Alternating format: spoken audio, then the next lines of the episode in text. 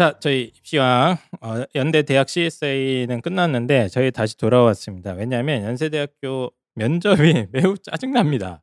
네. 전형도 지저분하지만 면접도 굉장히 좀 복잡하고 매년 조금씩 바뀌는 것들도 있는데 그 최근에 또 어, 특정 면 전형이 뭐 특기자로 갔다가 뭐 학종으로 이사를 왔다가 하면서 어, 저도 정리가 안 돼서 전 포기했습니다. 이 대학 면접 어떻게 내는지 최근에 지금 추적하는 걸 거의 포기 상태인데 그래서 요거를 단연간 실제로 연세대학교 면접 지도를 많이 하셨고 어, 매년 거의 20명에서 30명 정도 아이들을 실제로 합격시키신 경험이 있는 어, 빵쌤을 불렀습니다. 아, 원래 이거 아니었으면 안 불렀죠. 저희가 별 도움이 안 되는 양반인데 빵쌤을 이 면접 어, 전문가로 저희가 한번 모셨습니다. 네. 네. 네. 아, 제가 오늘 그래서 불려왔거든요. 네. 네, 그래서 지금 아까 살짝 정리는 했었어요. 그러니까 네. 이제 어, 전체적인 연세대 입시 변화가 뭐 특기자 전형에서 뭐 임, 사회과학 인재가 없어졌다 이번에 그리고 그렇죠. 네. 인문학 인재가 이름을 바꿔서 어문학 인재로 바뀌어서 뭐 영문과 불문과 뭐 이런 데로 이제 가는 거죠. 그렇죠. 예, 네, 어문 계열 쪽으로 나 살아남았고 이제 과학공학 인재 과학 인재죠 이름이 과학 아, 인재, 과학 네. 인재라는 게 하나 살아남았고 예, 뭐 이렇게 돼 있고 이제 국제 계열에서 무슨 아까 국제 특기자 뭐 네, 국제 계열에 이제 있었던 해외고. 학생의 모집 인원이 전부 다 학생부 아, 종합으로 그건 이제. 학종으로 갔고 네. 그거 말고 이제 국제 계열의 언더우드, HASS, 뭐 ISE, 뭐 ISE, 아시아 학부 뭐 이런 것들이 있는 그런 네, 상황입니다. 맞습니다. 예, 그래서 요 면접 문제를 좀 좀 그 최근에 변한 것도 있고 그렇다고 그래서 어, 빵쌤한테 제가 좀 부탁드렸더니 또 원고를 열심히 갖고 오셨어요. 네, 원고는 열심히 갖고 왔는데 앞에서 사실 펜타쌤이 분석하신 거에 좀 많이 겹쳐요. 많이 겹쳐서 네. 빨리 끝내도록 하겠습니다. 그래서 일단 면접 문제 변화를 보려면은 17학년도에 그 선행학습 금지법을 좀 살펴봐야 될 것 같아요. 음. 그때 이제 연대가 선행학습 금지법에 한번 걸리면서 18학년도부터 면접 문제가 조금 바뀌죠. 예, 그래서 개인적으로는 좋았던 면접 문제들이 다 망한 거 아니냐. 무슨 말씀입니까? 어, 좋았다는 게 뭐예요? 그 전에 있어서의 면접 문제들은 굉장히 학생의 어떤 다면적 사고를 요구하는 면접 문제들. 막 문제를 풀면 쾌감이 듭니까? 개인적으로는 그렇습니다. 그런데 네, 개인적으로 이제 학교에서 잘 배우지 않는 예, 아. 일반 교과 과정에서는 찾아볼 수 없는 정형화된 수능이나 논술 문제가 아니라 예, 신선하고 뭐 예, 창의적인 발상이 그렇죠. 필요한. 예, 논술과 비슷한 아까 이제 저희가 올해 바뀔 것 같다는 그런 논술 문제와 비슷한 그런 유형의 면접 문제들이 많았는데 네. 선행학습 금지법에 걸리고 난 이후에는 네, 사실상 거의 정형화된 수능 문제처럼 변하고 있고 음. 변했어요. 예, 그래서 어 제가 만약 교수라면 자괴감이 많이 들 것 같아요. 자괴감? 네, 뭐 네. 이런 거 갖고 자괴감을 들어요. 면접을 어쨌건 교수가 네. 이제 직접 문제를 출제를 해서 학생을 직접 뽑는데 네, 내가 내고 싶은 문제도 못 내게 한다.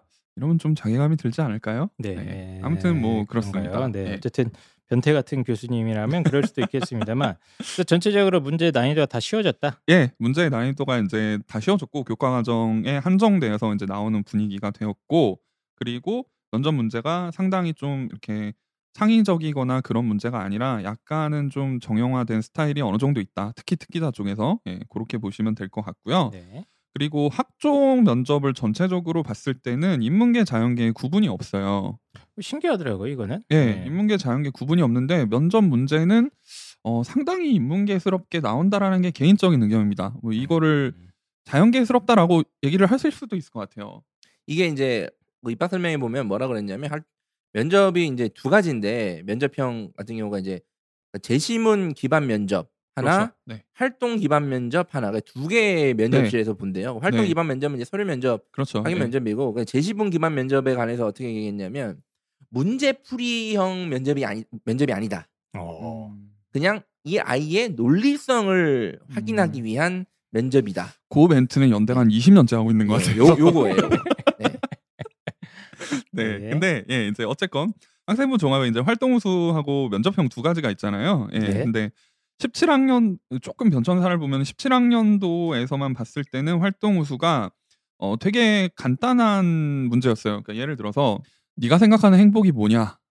예. 이런 문제가 출제가 됐었어요. 음. 이런 문제가 출제가 됐다가 이제 작년도 문제를 보면은 상당히 그 제시문이 조금 어려워지긴 했습니다. 예, 어려워지긴 했고 도표가 많이 들어오고 그래프가 많이 들어오긴 했는데 그래봤자 제가 봤을 때 이거는 네 자연계 문제라고 보기는 좀 힘들죠. 음. 예, 음. 인문계 스타일의 문제고 방금 얘기해 드렸듯이 뭐 그런 어떤 행복이란 무엇이라고 생각하느냐 이런 스타일의 문제가 여전히 들어오고 있기 때문에 예. 네 크게 이 변별이 있을까 라는 네. 생각은 조금 들죠. 참고로 활동 우수형은 제시문 기반 면접만 하고 면접형이 이제 서류 기반 면접도 하고 네. 그러니까 학생부 종합 전형에서의 면접을 지금 얘기를 네. 해주신 네, 거예요. 네, 네, 맞습니다. 예. 학생부 종합 전형의 활동 우수형 면접을 옛날에는 뭐 행복이 뭐냐 뭐 이런 정도의 좀 뜬구름 잡는 가치관을 묻는 질문도 있었는데 네, 아, 최근에는 이제 제시문도 좀 많이 나오고 네. 도표나 그래프 분석하는 것도 들어가지만 네, 비슷하게 또 가치관도 얘기를 해야 예. 예, 그러니까 맞습니다. 정답이 없는 네. 문제도 그렇죠. 나온다는 예, 거죠. 뭐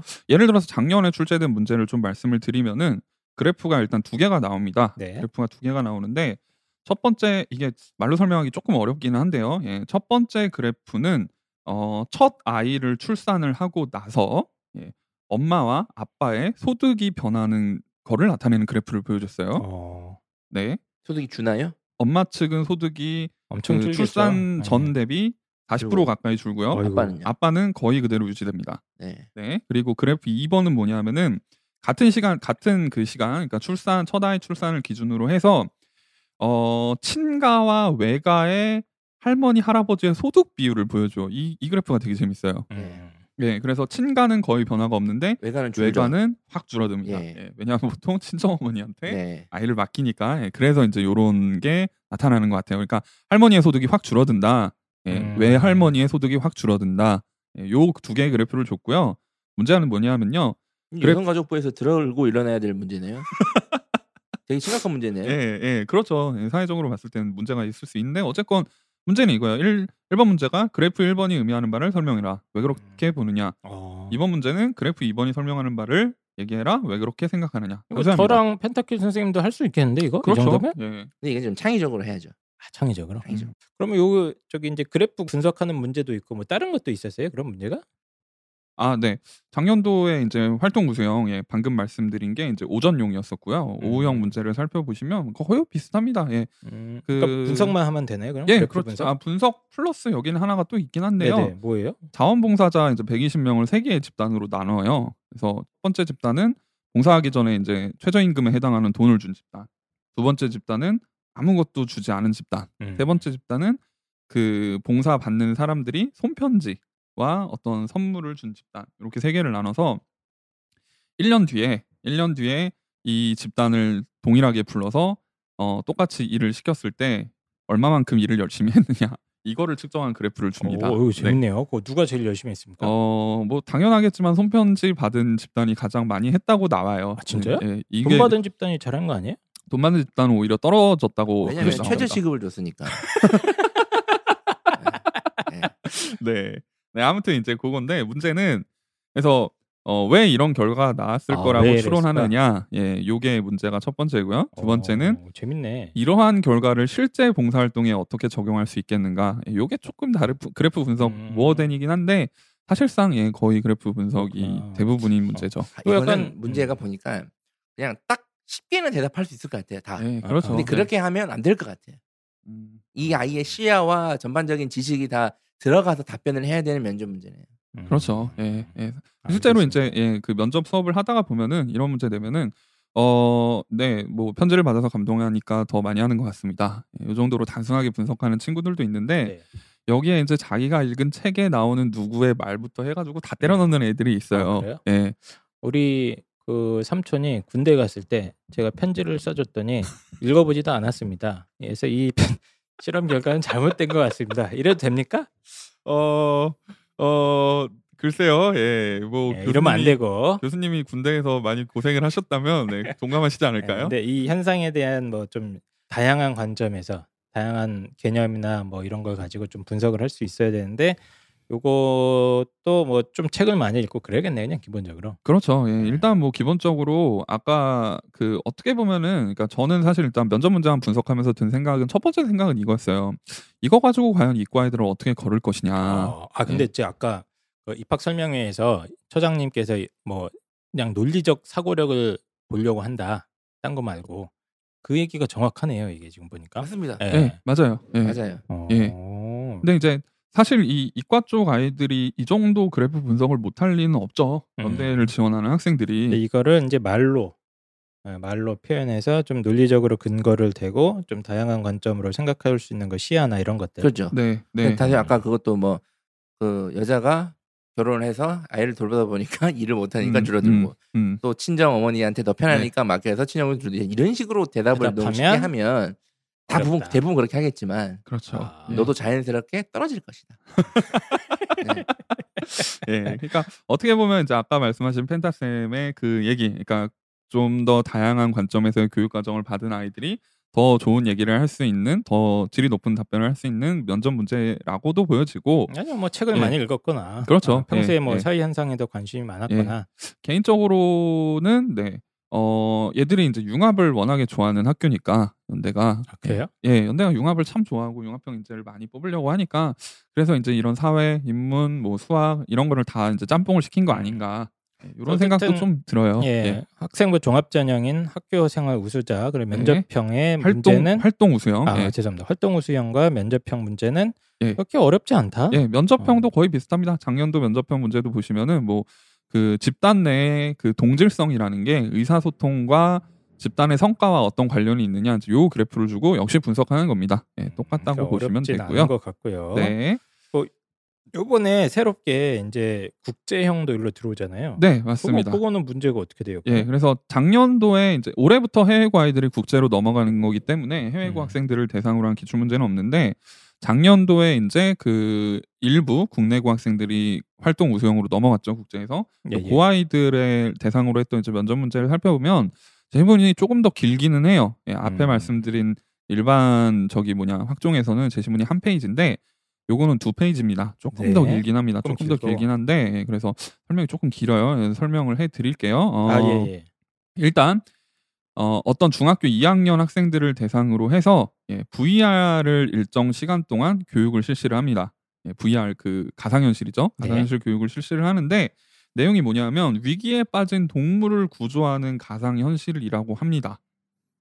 네. 네. 그 다음에 두 번째는 어, 독서를 역시 이제 교육을 시키는데 마찬가지죠. 어떤 동물 생태 및 윤리에 관한 독서 교육을 이제 실시를 했대요. 그래서 VR 교육 과 그 다음에 어, VR 총 교육 시간에 따른 어떤 독서량 예, 요거를 또 그래프로 주고요. 예, 음. 복잡해요. 복잡하고 네, 문제가 이제 두 가지가 나오는데 하나는 음, VR 교육을 받은 아이의 어떤 공간 지각 능력, 비판적 추론 능력, 디지털 정보 습득 능력, 창의적 사고 능력을 이렇게 사각형 폴리곤 그래프로 보여줍니다. 예, 어렵죠. 예. 그 다음에 어 그 결과를 보면은 그러니까 공감 지각 능력과 디지털 정보 습득 능력은 매우 뛰어난데 비판적 추론 능력과 창의적 사고는 매우 좁습니다. 책을 읽은 아이에 비해.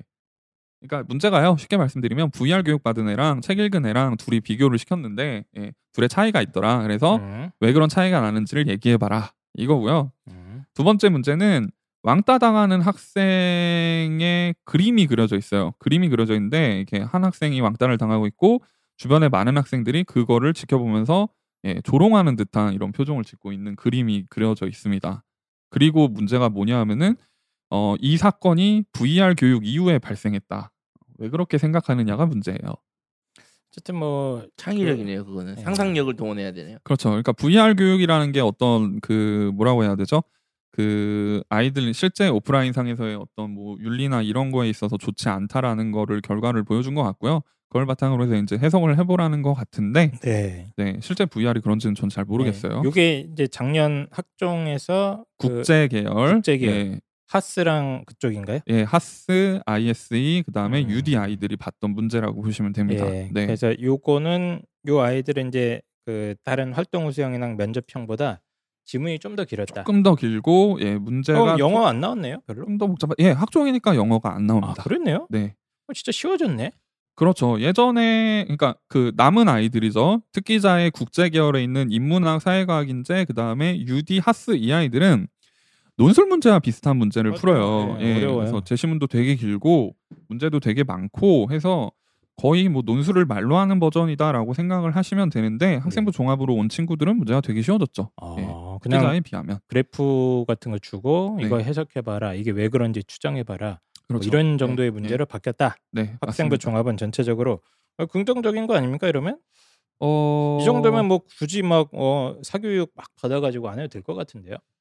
그렇죠. 문제 자체를 푸는 거는 사실 네. 누구나 다 풀 수 있습니다. 누구나 네. 다풀 수 있는데 예, 아까 말씀드린 것처럼 이제 이거를 얼마나 논리적으로 설명할 수 있느냐, 음, 예, 자신의 갖고 있는 자신의 역량을 충분히 발휘해낼 수 있느냐, 그런 트레이닝은 좀 받아야 되지만 예, 어쨌든 고는 아주 뭐 접근 불가능한 정도의 난이도는 아니다. 아니다. 예, 아. 기존의 특기자처럼 예, 사교육을 꼭 받아야 된다는 아닌 거죠. 면접의 접근성은 있으나 네. 면접까지 가는 접근성이 없네요. 네. 어쨌든 간에 이제 학생부 종합 전형 면접 뭐 연대는 이렇게 나온다. 전체적으로 정리할 수 있을 것 같고 네. 아 문제는 이게 특기자입니다. 특기자. 지금 그렇죠. 돌아, 예. 예. 돌아버릴 것 같아요. 저는 볼 때마다. 특기자인데, 네. 일단은 인문학 인재와 사회과학 인재, 예, 요 친구들은 인문계, 요번, 네, 요번에는 어문만 나왔으니까. 네, 네, 네.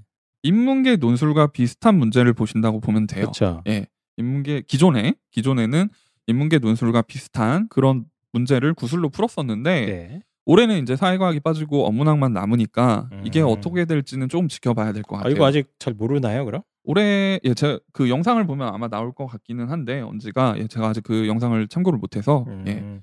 근데 기존까지는 좀 논술 문제처럼 지문이 많고 문제 난이도 좀 더 어렵고. 네, 그렇죠. 그런 식의 문제가 출제가 됐었는데 올해부터는 바뀔 가능성이 있다. 예, 있고. 그렇게 생각을 해주시면 될 것 같습니다. 음. 그 다음에 어 과학 인재죠. 과학 공학 예, IT 명품 인재 이 친구들 같은 경우에는 마찬가지입니다. 수리 논술과 비슷한 문제를 풀었다라고 보시면 될 것 같아요. 그러니까 여기서부터 이제 본격적으로 수학 문제가 들어가는 거네요. 그렇죠. 네. 예, 거의 어 제가 이거는 예전에도 방송에서 한번 말씀을 드렸던 것 같은데 창의 수학과 비슷한 느낌. 음. 예, 조금 펜 타킬이나 저 손 댈 수 있습니까? 어, 못 된다에 제 네, 통장을 걸고 싶습니다. 에이씨 그 통장 필요 없습니다. 텅텅 빈 통장은 필요 없습니다. 네, 예. 네 오늘 네, 어렵다. 네, 예. 어렵다. 네. 어, 많이 어렵고 그 아무래도 이 전형이 이제 좀 과거 아이들을 위해서 판을 깔아줬던 전형이다 보니까 음. 예 그래서 조금 더 일반적인 수리 논술보다는 조금 더 제가 봤을 때 수학에 관해서 센스가 있는 아이들이 접근하기 쉬웠던 음. 문제였던 것 아, 같아요. 예. 그래요? 그 서울대 일반 전형이랑 비교하면 어때요? 어 서울대 일반 전형은 오히려 일반고 학생들이 풀기가 쉽죠. 아, 예. 그 정도입니까? 예, 제가 봤을 땐 그래요. 어, 연세대 과학 특기자는 좀 수학에 조금 더 재능 있는 아이들이 잘하더라. 네, 예, 네. 그런 정도의 문제가 차이가 있는 거고. 예, 이제 논, 저기 면접으로 계속 출제가 됐었고요. 요거는 이제 예, 올해도 변함없이 그런 식으로 출제가 될 예, 거고. 과학 인재 전형인 거고. 네. 근데 나머지 국제 계열 특기자 뭐 UD, 하스, 뭐 아시아 뭐 이게 있는데 네. 이거 좀 설명해 주시죠. 어 일단 요것도 예, 연도에 따라서 조금씩 바뀌어 오긴 했어요. 바뀌어 오긴 했는데 이거 이렇게 매년 바꿔도 됩니까? 이거 형사 소송법에 이런 거 제한하는 거 이런 거 없습니까? 없지 않습니까? 예, 너무 많이 바뀌어서 뭐 헷갈립니다. 아까도, 저는 예. 다그 깜빵에 넣고 싶어요. 이거 만드는 사람들. 아까 펜타 쌤이 말씀드렸듯이 네. 어쨌건 우린 논리력을 보기 위해서 이런 식으로 출제한다. 예, 이 대- 한마디면 모든 게 다 퉁쳐지는 것 같아요. 대처를 할 수가 없어요. 매년 조금씩 바뀌니까. 그쵸. 예, 그래도 큰 틀에서의 변화는 뭐 지켜져 왔는데, 어, 작년 기준으로 말씀드릴게요. 작년 기준으로 말씀드리면, UD와, 어, UD가 따로 보고요. 언더우드, 이제 그 국제 계열의 언더우드가 따로 보고, 언더우드 밑에 생명공학부라는 데가 있어요. 예. 예. 요거는 언더우드가 사실은 그 인문학, 그러니까 어머님들 생각하실 때 언더우드는 인문학과, 네. HASS는 사회과학과 요 정도로 생각하시면 편하거든요. 네, 네. 예, 근데 언더우드 밑에 또 생명공학이 또 따로 있어요. 그러니까 아주 그지 같은 거죠. 예. 그래서 어쨌건 언더우드 생명공학 애들 따로 보고 하스 아시아학부 글로벌 인재학부가 또 문제를 따로 봅니다. 예. 그 다음에 ISE가 문제를 또 따로 봤어요. 예. 이쯤 되면 학교도 힘들 것 같은데. 진짜 학교 관계자들도 이 일을 하는. 네. 문제지 잘못 나눠질 것 같아요. 이 정도. 예, 그래서 이제 예, 그렇게 됐었는데 UD 같은 경우에는 전부 아까 말, 하- 저희 펜타쌤이 말씀해 주셨듯이 전부 영어로 보죠. 재심은 전부 올 영어고요. 다 영어죠, 다. 예, 면접도 올 영어입니다. 그래서 일반 면접 한 개와 전 그 심층 면접이라고 하는 거 두 개를 봅니다. 요 국제 계열은 전체적으로 공통으로 그래서 어, 두 문제는 이제 어려운 그 인문 논술과 비슷한 거를 영어로 본다고 생각을 하시면 돼요. 아, 인문 논술을 영어로 보고 그거를 말로 대답해야 된다. 영어로. 영어로. 예, 그렇게 이제 생각을 하시면 되죠. 음, 그리고 이제 일반 면접이라고 해서 하나를 또 보는데 그거는 작년 같은 경우에는 뭐 이제 그런 게 나왔어요. 예컨대 네가 생각하는 뭐 어떤 이제 지문을 간단한 지문을 줘요 한두 줄짜리 네. 그 안에 무슨 이제 몬스터라는 개념이 나와요. 뭐 공부를 하기 위해서 내 안에 몬스터를 잡아야 되는데 그 몬스터가 너에게 있어서는 뭐냐 뭐 이런 식의 물음인 거죠. 음. 되게 뜬구름 잡는 문제예요. 네. 그래서 네, 그런 게또 해야 되고 거기에 대해서 괴라는 또 나물입니다. 해석도 해야 되고 좀 논리적으로 표현도 해야 되고 좀 그렇죠. 깊이도 있어야 되고 네. 그런 문제가 이제 출제가 됐고요. 하스는 그 UD의 앞에 두 문제를 심층 면접을 이제 한국어로 대답한다 정도로만 바꾸시면 됩니다. 맞습니다. 네, 조금 쉬워요. 조금 이제 그나마 쉬워지고 ISE는 그 앞에 두 문제를 그 수학 문제로 바꿨다라고 생각하시면 돼요. 아, 예, 수학 문제로 바꿔서 한글로 풀다. 그거를 한글로 대답하면 된다. 지문도 한글입니까? 물론 지문은 다 영어예요. 영어죠. 예, 여기 네. 재밌는 게 지문은 다 영어인데 문제는 한국어와 영어가 같이 나옵니다. 대답은 한글로 해라. 대답은 네. 한글로 해도 됩니다. 대답은 다만 한글로 해라. 그 아까 말씀드렸듯이 국제는 전부 다 두 문제는 심층이고요. 한 문제가 저 일반인데 일반 면접은 다 영어로 해야 됩니다. 예, 그래서 지금 정리를 해드리면 예전에도 한번 했던 것 같은데 예, 저희 ISE 특집 한번 하지 않았습니까? 네, 예, 그렇죠. 그래서 하스, 뭐 ISE 뭐 이런 데들은 영어 지문이 나와서 뭐 수학 문제도 뭐 섞일 때도 있고 한데 그걸 가지고 이제 풀 때 대답은 한글로 한 다음에 네, 그 다음에 이제 인성 관련된 면접을 영어로 하는. 그렇죠. 예. 네. 근데 그거는 뒷부분에 약간 질문이 어렵진 않지 않습니까? 네, 그렇죠. 질문이 뭐 그렇게 어렵지는 않고요. 예, 그냥 뭐 자기 소개 같은 거 아니에요? 네, 작년에도 보시면은 어, 지원자가 그동안 직간접적으로 체험한 내용을 토대로 monster라고 규정할 수 있는 개념과 기준을 제시해봐라. 뭐 이런? 식의 문제가 나와요. 네, monster? Monster. 괴라는 나물. 알겠습니다. 예, 좀 헷갈리면 뭐 3년 전에 이제 그런 문제가 나왔었죠. 뭐 스티븐 잡스의 유명한 것 중에 stay hungry stay foolish가 있는데 네. 요거를 어떻게 생각하니? Stay hungry, stay foolish. Stay hungry, stay foolish? 네. 그거는 배고픈 바보가 되어라. 뭐 이런 뜻인데요. 뭐요? 스테이 플리시는 저희 항상 저희 평소 상태인 것 같긴 한데. 배고픔 그렇- 바보. 배고프면 다 바보가 됩니다. 배고프면. 생각을 못 해요. 배고프면. 네, 네. 알겠습니다. 뭐 네. 이제 이런 형태의 문제가 나오고 올해도 이렇게 네. 나올 것으로 지금 네, 올해도? 특기자는 네, 거의 변함이 없을 거고요. 그리고 네. 얘들이 이제 국제 전형을 정시로도 모집을 하잖아요. 연대가. 예. 이게 이것도 3년 전부터 아마 나왔죠. 3년 전부터 나와서 일종의 패자부활전 같은 개념으로 보시면 되는데 이제 수시에서 정 시에서 네. 뭐 UD, 뭐 IS 이걸 뽑죠. 네, 한 많진 네 않은데. 명씩 뽑습니다. 보통 2월 인원까지 감안해서 지금 이거를 만들어 놓은 거예요. 네. 2월 인원까지. 그러니까 사실 이 수시에서 떨어진 학생들을 정시에서 걷어가는 게 이대에서 제일 처음 이제 패자부활전 개념으로 시작을 그쵸. 했는데 예. 연대가 이제 그걸 따라하는 것 같아요. 예전에 이제- 이걸 한의사께서 이런 표현을 썼었죠. 이삭줍기다. 아마도 이제 서울대에서 안타깝게 떨어진 이제 아이들을 마지막 찬스로 한번 네. 아, 이삭 줍기를 하려는 게 아닌가. 네. 그래서 재밌죠. 정신대도 불구하고 수능이 비 저희 뭐 아니 죄송해요. 저거 학생부로 뽑아가죠. 예, 네. 학생부로 뽑아가고 면접을 보는데 여기 면접은 이제 되게 쉬워요. 예, 여기 면접도 되게 쉽고 ISE와 UD와 하스가 보는데 아까 말씀드린 그 학생부 종합의 예, 그 면접형이나 활동 우수형의 문제와 거의 비슷합니다. 네, 알겠습니다. 지금 쭉 한번 훑어는 주셨는데 그러면 이제 사실 이 특기자 전형 면접 문제는 좀 좀 이건 좀, 좀 뭔가 특별한 교육을 받아야 되지 않습니까? 솔직한 말로 이건. 어, 그 국제 계열에 남아 있는 ISE, 하스, UD 같은 경우에는 어느 정도 수업이 필요한다고 봐요. 그러니까 이게 욕 먹는 거예요. 연대가 왜 욕을 먹냐면 이제 어, 다른 학교들은 이런 방식의 면접을 다 없애지 않았습니까? 그렇죠. 거의 다, 네, 예, 그렇죠. 거의 다 없애고 사실 저는 연세대학교가 지금 학생부 종합은 이렇게 문제 내는 거는 뭐 아주 좋습니다. 예, 누구나 좀 어, 접근 가능한 문제들인데 요 특기자 전형 같은 경우는 아까 펜타키 선생님이 이제 일부에서 얘기해 주셨듯이 장벽들이 있는 거예요, 이것도. 예, 장벽들이 두 개, 세 개씩 있는 그런 좀 느낌이거든요. 맞습니까? 제가 이해한 게? 어 글쎄요. 예. 장벽이다. 예, 조금 생각을 해봐야 되지 않을까. 그래서 네. 뭐 아, 누구나 다 쉽게 접근할 수 있는 면접 문제들이 좀 아니기 때문에 네. 아, 그렇죠. 그, 런좀 장벽들이 있습니다. 네, 네. 그런 부분에서는 분명히 그렇고요. 예, 네. 정리를 좀 해드리자면은 어쨌건 이제 수능 최저가 날라갔잖아요. 예, 수능 최저가 폐지가 되고 아 그 논술이나 뭐 학생부 네, 종합에서 학생부 종합에서 예, 연대가 다 폐지가 됐기 때문에 어, 개인적으로 면접을 되게 이제 어렵게 내지 않을까라고 생각은 했어요. 아 올해 예, 올해 아, 왜냐하면 수능 최저가 폐지가 되면서 어 소위 말해서 이제 지원자 풀이 굉장히 넓어지면 면접을 음. 통해서 더 빡빡하게 걸러야 되지 않을까 요런 이제 사고 때문에 어려워지지 않을까라고 예측을 했는데 자, 아까 펜타쌤의 그 예, 연대 털기를 듣고 네. 나니까 굳이 그러지 않아도 알아서 1차에서 털려오지 않을까 음. 어, 음. 그럼 2차에서 굳이 어렵게 갈 필요가 없지 않을까 요런 생각도 또. 들더라고요 예. 아, 네 그리고 아까 이제 올해 그 아, 인문학 인재가 변경된 어문학 인재 여기 같은 경우에는 기존의 인문 계형으로 나올지 아니면은 어문학 전용으로 나올지는 좀 보셔야 돼요 보셔야 되는데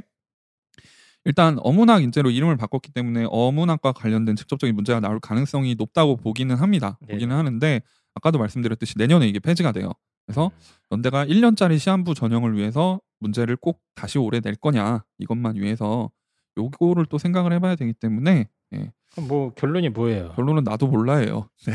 아, 펜타킬처럼 예측을 시원하게 하시고 틀리십시오 그냥. 어, 저는 사과를 하고 싶지 않기 때문에 네 일단 좀 아. 예, 보셔야 될 것 같고 제가 그다음에 봤을 때는 뭐 딱히 새로운 유형을 갖고 가진 않은데요, 그냥. 네, 기존 네. 걸 계속 재탕하는 형태로 가고 끝내지 않을까?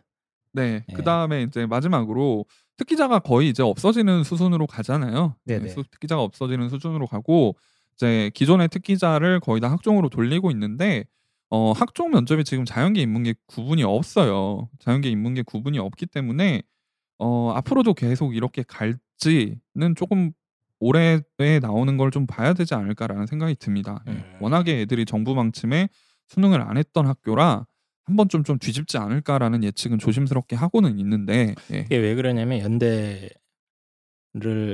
이제 잠깐 순간적으로 제가 비속어를 쏠 뻔했는데 연대 분들께서 예고 없이 막 바꿉니다. 예, 맞아요. 예. 진짜 면접 문제를 네, 뒤통수를 몇번 만 네, 때리는 경우가 있어요. 네, 네. 갑자기 맞습니다. 예년과 전혀 다른 패턴으로 갑자기 내버리는 경우가 있어서 에, 이런 얘기를 하시는 거죠 지금? 올해 이제 그 수능 최저가 없어지고 예, 음. 기존의 그 쉬운 아까 이제 제가 말씀드렸던 그런 면접 문제를 계속해서 연대가 낼 거냐 저는 네 글쎄 과연 얘들이 이 정도 되는 학교에서 이렇게 변별 없이 갈까 아, 이런 의심이 계속 좀 그러니까 있어요. 네. 그 저기 빵샘 생각은 현재 학생부 종합에서의 면접 문제가 약간 너무 평이하지 않나? 네, 연대가. 이럴 리가 없는데. 네, 특히 이과생들에게 있어서는 정말 평이한 문제라고 보이기 어, 때문에 이럴 리가 없다. 네 언젠가 한번 예고 없이 갑자기 한번 뒤통수를 또 세게 날리지 않을까 아, 네, 이런 생각을 뒤통수.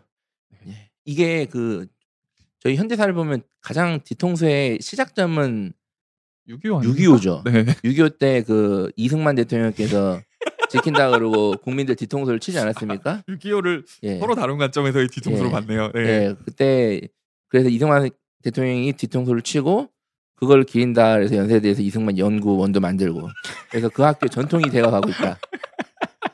네.